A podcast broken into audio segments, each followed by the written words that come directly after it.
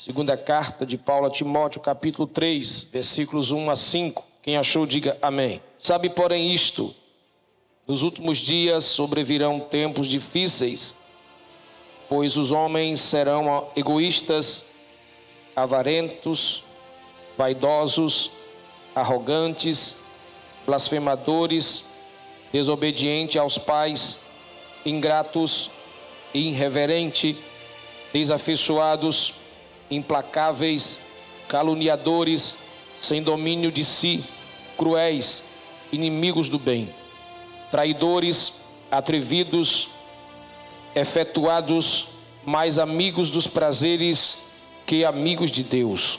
Tem aparência de piedade, mas nega-lhe isto. Entretanto, o seu poder foge deles. Destes foge também. Amém. Tome seu assento. Quero pregar em cima desse texto sobre cinco sinais que gritam com urgência na terra. Cinco sinais que gritam com urgência na terra. Esta mensagem, ela é escatológica que fala do fim? Sim. E é interessante que nós estamos diante de um texto muito atual, atualizado, sério, assustador, ao mesmo tempo confrontador. Embora a nossa geração ainda não saiba fazer a lição, a leitura daquilo que está acontecendo.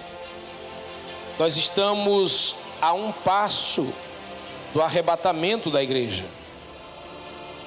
Eu vou dizer, acho que a igreja não entendeu. Nós estamos a um passo do arrebatamento da igreja. Por isso que eu digo que a nossa geração ainda não aprendeu a fazer a leitura dos tempos que vive. Paulo está abrindo as portas do futuro. Isto é, ele está nos fazendo enxergar os dias atuais e nos revelando os maiores sinais que gritam na terra com urgência. Ainda que você entenda que estes sinais é terra, temores, terremotos, estes sinais que nós acabamos de ler, que fala do comportamento de homens, eles estão conectados aos mesmos sinais que Jesus falou em Mateus capítulo 24, no sermão profético. E ali Jesus descreve não apenas o capítulo 24, mas o capítulo 25 e também o capítulo 26. Embora os sinais da natureza, do cosmo, do céu, de guerras, rumores de guerra, de fome, epidemias, fale muito alto sobre a vinda de Jesus, sobre os sinais finais que a igreja precisa entender estes sinais que nós acabamos de ler do texto que Paulo escreve a Timóteo, eles são assustadores, porque eles estão ligados, conectados, atrelados. Guarde isso, a maior evidência da volta de Jesus, começando pelo arrebatamento da igreja. Não, não é o tremor de terra que diz que o arrebatamento está perto também não são as tsunamis, nem as epidemias, nem é a fome que vem já de muito tempo em sua crescente. É o comportamento do ser humano. Jesus foi quem falou isso de uma forma tremenda, quando ele disse em Mateus 24, 12, que por haver uma multiplicação da iniquidade, o comportamento do coração do homem esfriaria, mudaria. E nós temos que aprender a pegar estas conexões que Jesus deixou como pérolas, para a gente entender que nós estamos a um passo de sermos tirados da terra. Talvez eu vou te chocar nesta noite. A criação, ela geme, ela grita em desespero por redenção, por mudança porque a criatura se tornou indiferente, fria, vazia, influenciada, rendida e vencida aos pés do maligno. A criatura é diferente da criação. A criação está falando de um cosmo total, cosmo com C e com K. A criatura que é a imagem e semelhança de Deus, esta que foi influenciada, enganada no Éden, esta que caiu e na sua queda trouxe todas as mazelas, essa que recebeu depois da queda o maior projeto de vida, a salvação através de Jesus, continua ainda a dar as costas para o próprio Jesus. Esta geração que caminha passos largos para o desespero e para o mal. Nós precisamos fazer uma leitura de que esses sinais estão dizendo para nós. Se você parar para pensar comigo nesta noite, nesse texto, do comportamento desses homens, você vai ver que você tem um sinal mais perto de você do que você imagina. Porque às vezes nós estamos tentando fazer uma leitura do além, do distante. Nós estamos tentando fazer uma leitura do Oriente. Nós estamos tentando fazer uma leitura das epidemias científicas.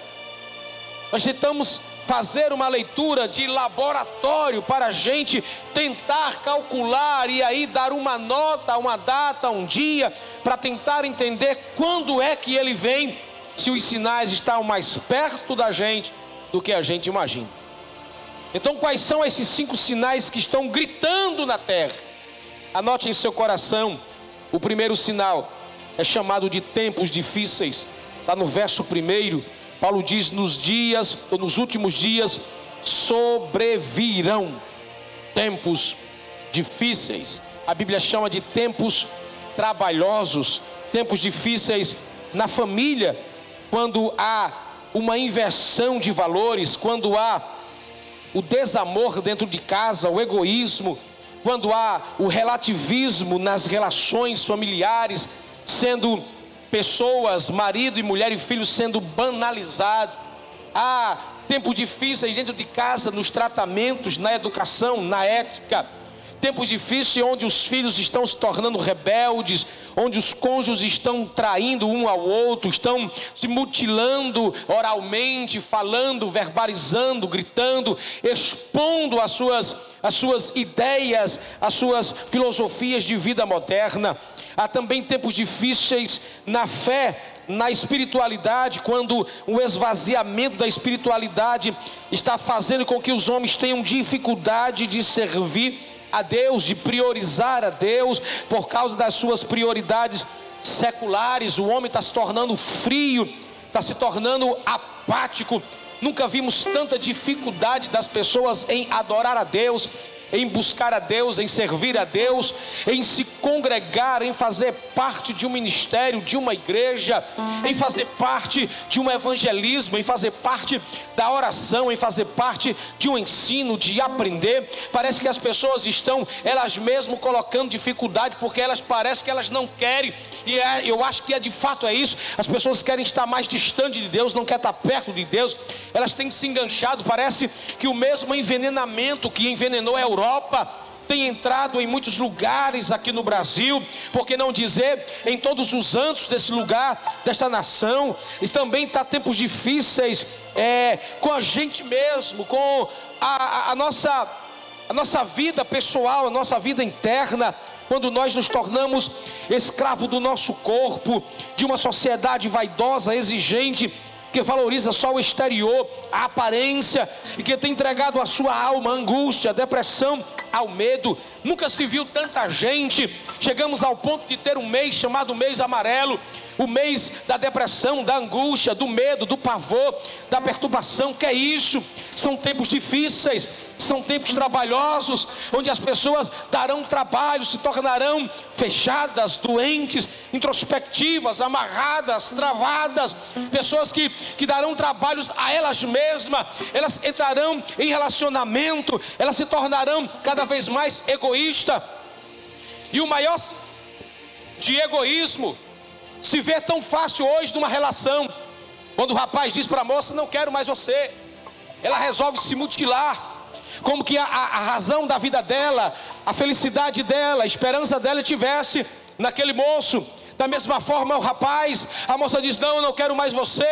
Aí o rapaz chora, desespera, entra em colapso quer pular da ponte, quer se matar, quer se mutilar, quer tomar veneno, como que a moça fosse a razão do perdão, da vida, da esperança. Que geração é essa tão difícil, que por tudo faz bico, por tudo fica fechado, por tudo diz que não presta, por tudo diz que vai acabar com tudo. São tempos difíceis, tempo de frieza espiritual, tempo de frieza matrimonial, tempo de frieza emocional. Em um momento só há uma avalanche que desmorona sobre esta geração há uma ação diabólica que assombra os quatro cantos da terra para trazer o anticristo e para que ele venha para trazer soluções à terra. Os tempos têm que estar difíceis, tem que ter dificuldade na política, na educação, na igreja, nas casas, nos lares, nos projetos, na instituição. É para ter confusão, é para ter anarquia, é para ter destruição, é para que se alaste por todos os lugares da terra, por todos os cantos, dor, perturbação, para que haja a porta da maior necessidade, para que entre o anticristo. Tempos difíceis, este é o primeiro sinal que está gritando sobre a terra. Segundo sinal que grita com urgência na terra é o amor e apego à própria terra. No verso de número 2, Paulo diz que os homens são amantes de si mesmos, avarente, presunçosos, soberbos, blasfemos, desobedientes a pais, a mães, ingratos e profanos. Perceba que Paulo está abrindo o panorama, ele está, ele está mostrando o quadro da sociedade atual, da classe de pessoas que não desejam o céu, não quer nada com Deus, não sonha em subir, não quer nada com arrebatamento, não crer nestas verdades, não sonham, não aspiram com as coisas de Deus, estão totalmente apegadas às coisas da terra. Entenda que Satanás enfeitiçou a alma do homem, arrancou a eternidade, desencantou ele, deixou ele desiludido na terra e fez dele um homem apegado, como foi a família de Ló. O diabo inseriu na mente do homem um processo de dependência pela terra e gerou nele um espírito de porco, onde ele só pensa no aqui e no agora, onde ele só pensa em riqueza, em bens e outras coisas mais. O projeto do diabo é escravizar o homem esvaziar o homem, tirar Deus de dentro do homem, a fé do coração do homem, tirar o céu para que leve este homem para o lago de fogo, onde ele e os seus demônios vão terminar os seus projetos de vidas aqui na terra e no mundo espiritual. O amor fugiu. As pessoas perderam a noção da vida, elas estão apegadas, agarradas, suas unhas estão socadas na terra, elas aspiram, transpiram, elas acendem e transcendem pela terra, elas não querem nada com Deus, elas não querem nada com a palavra, elas não querem nada com o Espírito Santo. A humanidade caminha a passos largos para a destruição. Este é um grande sinal. O amor saiu do coração, o amor já não mora mais no coração dos homens. Os homens já não querem mais nenhum tipo de relacionamento com Deus. Entenda isso. Este é o segundo sinal. Terceiro sinal que grita com urgência sobre a terra é a imoralidade e o esvaziamento da pureza no coração do homem. Se você olhar para o verso 3, Paulo diz que os homens não têm afeto natural, são irreconciliáveis, caluniadores, incontinentes, cruéis, sem amor para com os bons. Não sei se você percebe, mas tem que perceber depois em casa que cada dia que passa há uma tendência nova que tem tirado de nós o pudor, a decência, a pureza e tem nos exposto à nudez, à pornografia, à imoralidade. Assim como o diabo usou de influência a serpente lá no Éden e tirou dos nossos pais a, a inocência, a pureza, a decência tem feito com esta geração. O que tem feito com esta geração? Colocado folhas de figos na frente como o avental. Para quê? Para cobrir a sua nudez, ou para disfarçar a sua nudez, ou para camuflar a sua nudez, mas é impossível tapar os nossos pecados, as nossas anomalias, as nossas imoralidades com folhas de figo, porque folhas de figo não servem para nada. Por isso que Deus teve que matar o cordeiro na eternidade e fazer roupas de peles de cordeiro para cobrir os nossos pais, para dar para ele ainda um retorno, uma volta, para que eles voltem ao princípio, à inocência, à decência a moral para que eles se tornem pessoas de Deus. Estenda, entenda que o corpo, a alma e o espírito do homem pós-moderno está saltada de impureza. Não existe mais amor pelo pudor. Não existe mais amor de verdade entre as pessoas. O que existe é uma paixão avassaladora, carnal, que torna o outro ser humano um objeto para ser usado em no máximo 10, 15 minutos de prazer, que é a duração de uma relação sexual, objeto, objeto de sêmen, objeto de imoralidade, objeto de desejo exposto, como que alguém fosse algo descartável, que fosse usado e jogado fora, manietados pelo diabo. Este é o terceiro sinal, a imoralidade que bate recorde, a, a, a, a grande, a grande investida de Satanás nesta última hora é na imoralidade, no mercado da imoralidade, da pornografia e escancara o mundo de portas abertas, desde o mais novo ao mais velho. Todos podem dar um comando, e a partir desse comando, ter tudo aquilo ali que não presta.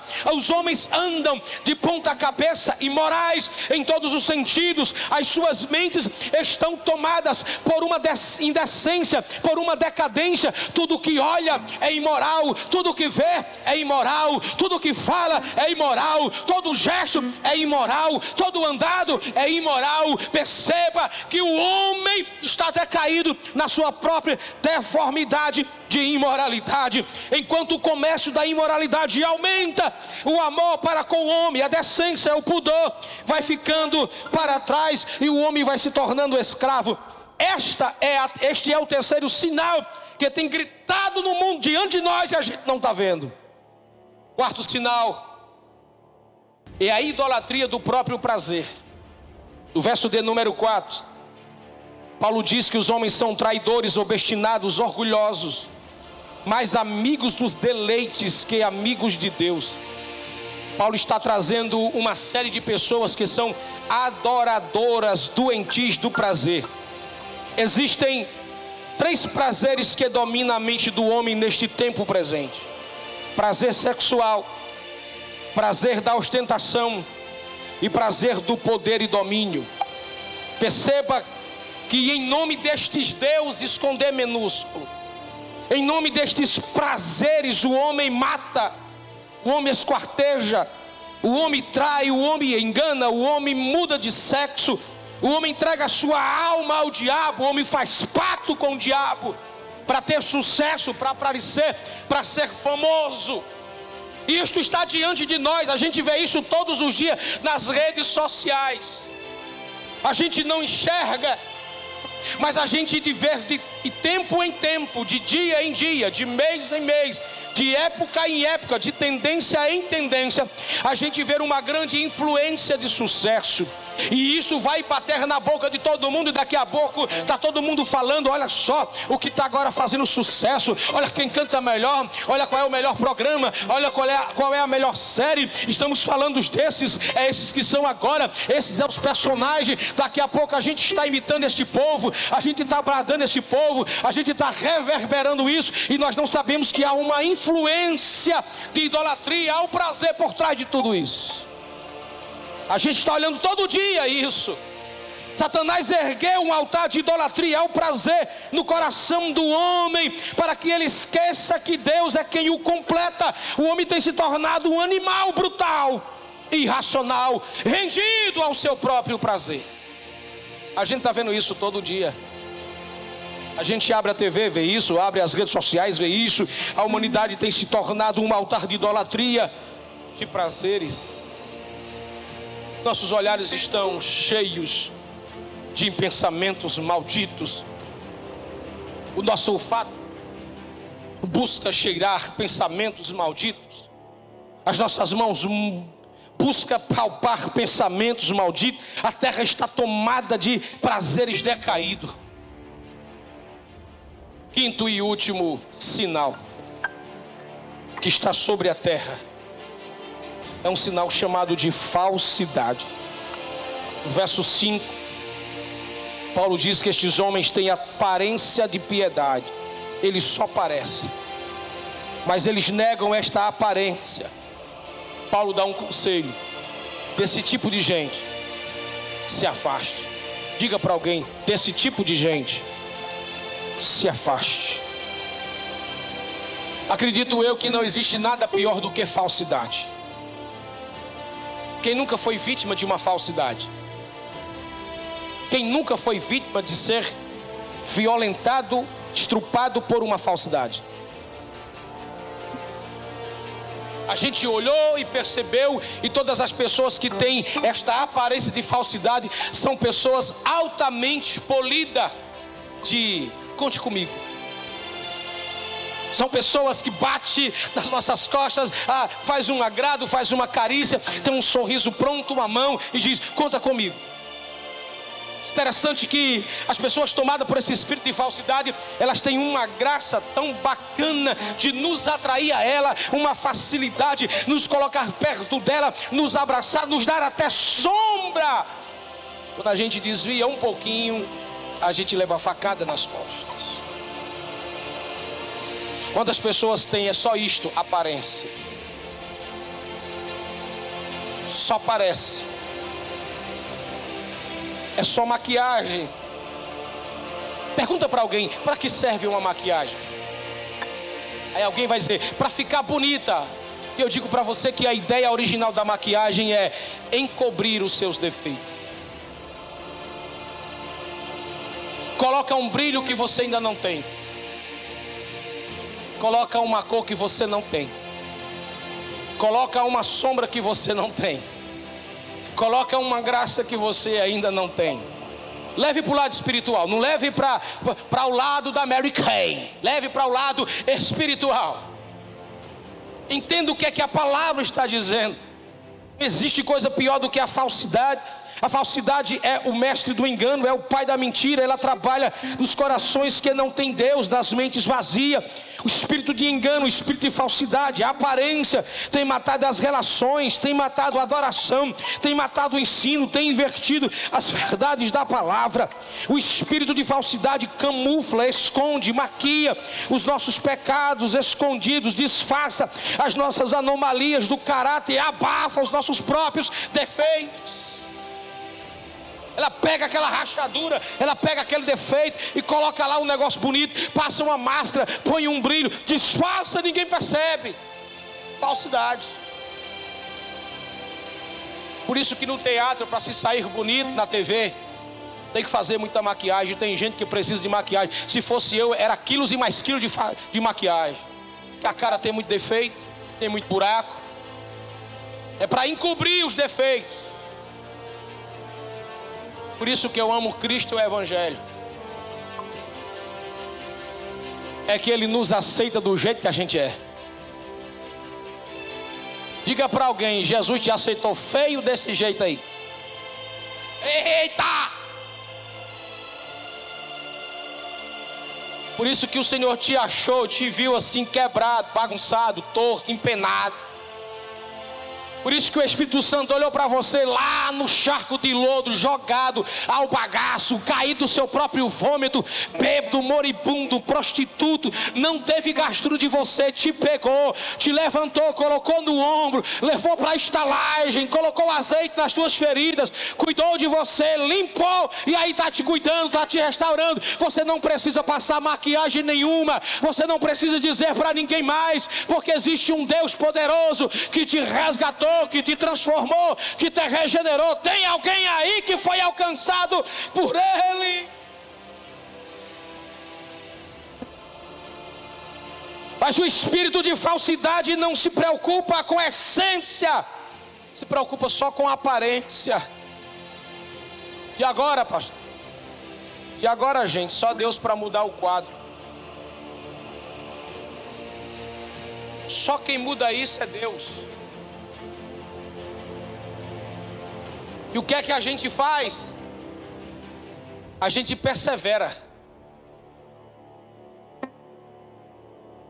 Você tem que perseverar todo dia. É todo dia você tem que dizer não para o pecado, para a imoralidade. Todo dia você tem que vigiar. Todo dia você tem que se desviar do mal. Paulo disse: se você enfrentar o diabo, pegue ele pelo chifre, esfregue o rosto dele no chão e pise em cima. Resistir ao diabo e ele fugirá de vós. Agora, quando você vê o pecado, negão, cai fora.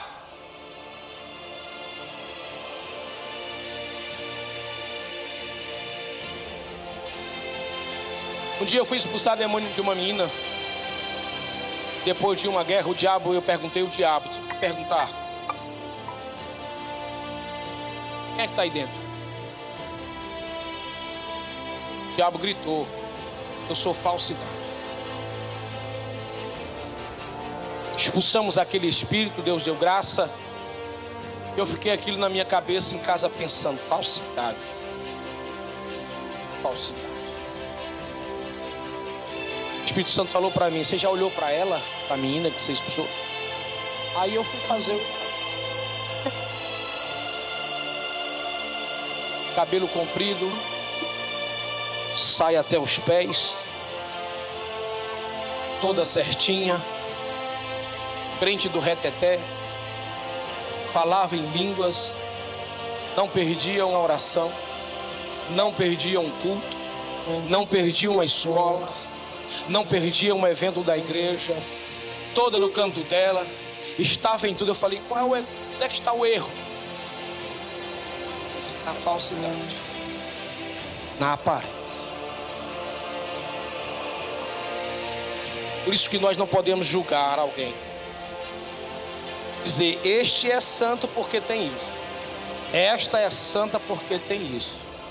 O que nos faz ser santo não é o comprimento da roupa, não é o comprimento do cabelo. Porque tem gente que tem uma saia muito comprida, limpa até e varra até o chão da rua, mas a língua é do tamanho da minha gravata. Tem gente que tem o cabelo que passa das pernas. Tem gente que nem se depila para ser tão santo, como achando que as coisas do exterior é que demonstra a santidade. E se eu disser para você que santidade é caráter, você vai dizer o quê? Santidade não se vê de fora para dentro, é de dentro para fora. Santidade é um projeto entre você e Deus no seu reservado. Santidade é ser exclusivo de Deus com equilíbrio, com decência e com pudor e não com exagero, não com chitismo, não com radicalismo. Não é o comprimento da tua roupa, nem o comprimento do teu cabelo que diz que você é melhor e mais santo do que os outros. É o teu caráter no esconderijo do Altíssimo, na sua casa casa, quando os olhos dos homens não conseguem te ver. A Bíblia diz: perseverai, lutai, lutai, lutai. Todo dia eu tenho que guerrear para me manter intacto com Deus. Todo dia eu tenho que enfrentar as minhas lutas, minhas guerras e santificar a minha mente, o meu coração, o meu olhar, as minhas atitudes. Sou eu que preciso ter a hombridade, a coragem de reconhecer que sem Jesus eu não sou santo. Eu preciso todo dia reconhecer que não é a placa do ministério que me santifica, não é o pregador nem o pastor que me santifica, não é a mensagem de motivação pessoal que me santifica, não, não é a canção da igreja, não é a doutrina da igreja. Quem me santifica é aquele que é santo, porque só ele sabe que é santo, só ele sabe que me é santo. O que me me santifica é a palavra do Verbo encarnado, é ela que é o antídoto, ela que é o laboratório, ela que é o torno, ela que é o meio pela qual eu sou santificado todo dia, e todo dia nesse processo de santificação, eu tenho que ter cuidado. Quando eu entrego a minha vida a Deus, automaticamente meu nome é escrito no livro da vida. Agora a santificação, ela é um processo até o dia da gente ser tirado da terra. Significa dizer que todo dia você tem que vigiar. Todo dia você tem que vigiar. Todo dia você tem que vigiar o dia todo. E sabe onde é que a gente mais peca e tira uma pedra da santidade de nossa vida? É em casa. É em casa que a gente sabe o que é santificação de verdade. Existem duas coisas que estes sinais nos ensinam. Eu queria que você guardasse isso. A primeira coisa que este sinal, estes sinais nos ensinam, é que se nós não tivermos cuidados, nós seremos enganados também por estes mesmos sinais. Todos nós precisamos nos encher de Deus. Diga para alguém: nós precisamos nos encher de Deus. Não, não, não, não. Aí é para quem está com raiva, está com fome, está com alguma coisa. Para quem está cheio, quer ser cheio de Deus, não é para falar, é para dizer para esta pessoa: olhe, nós precisamos é nos encher, nos entalar, nos engasgar de Deus.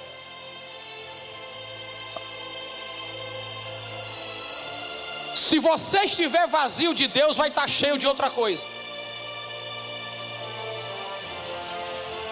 Se Deus não superlotar a sua vida, o seu intelecto, o seu coração, você vai ter outro Deus no lugar dele.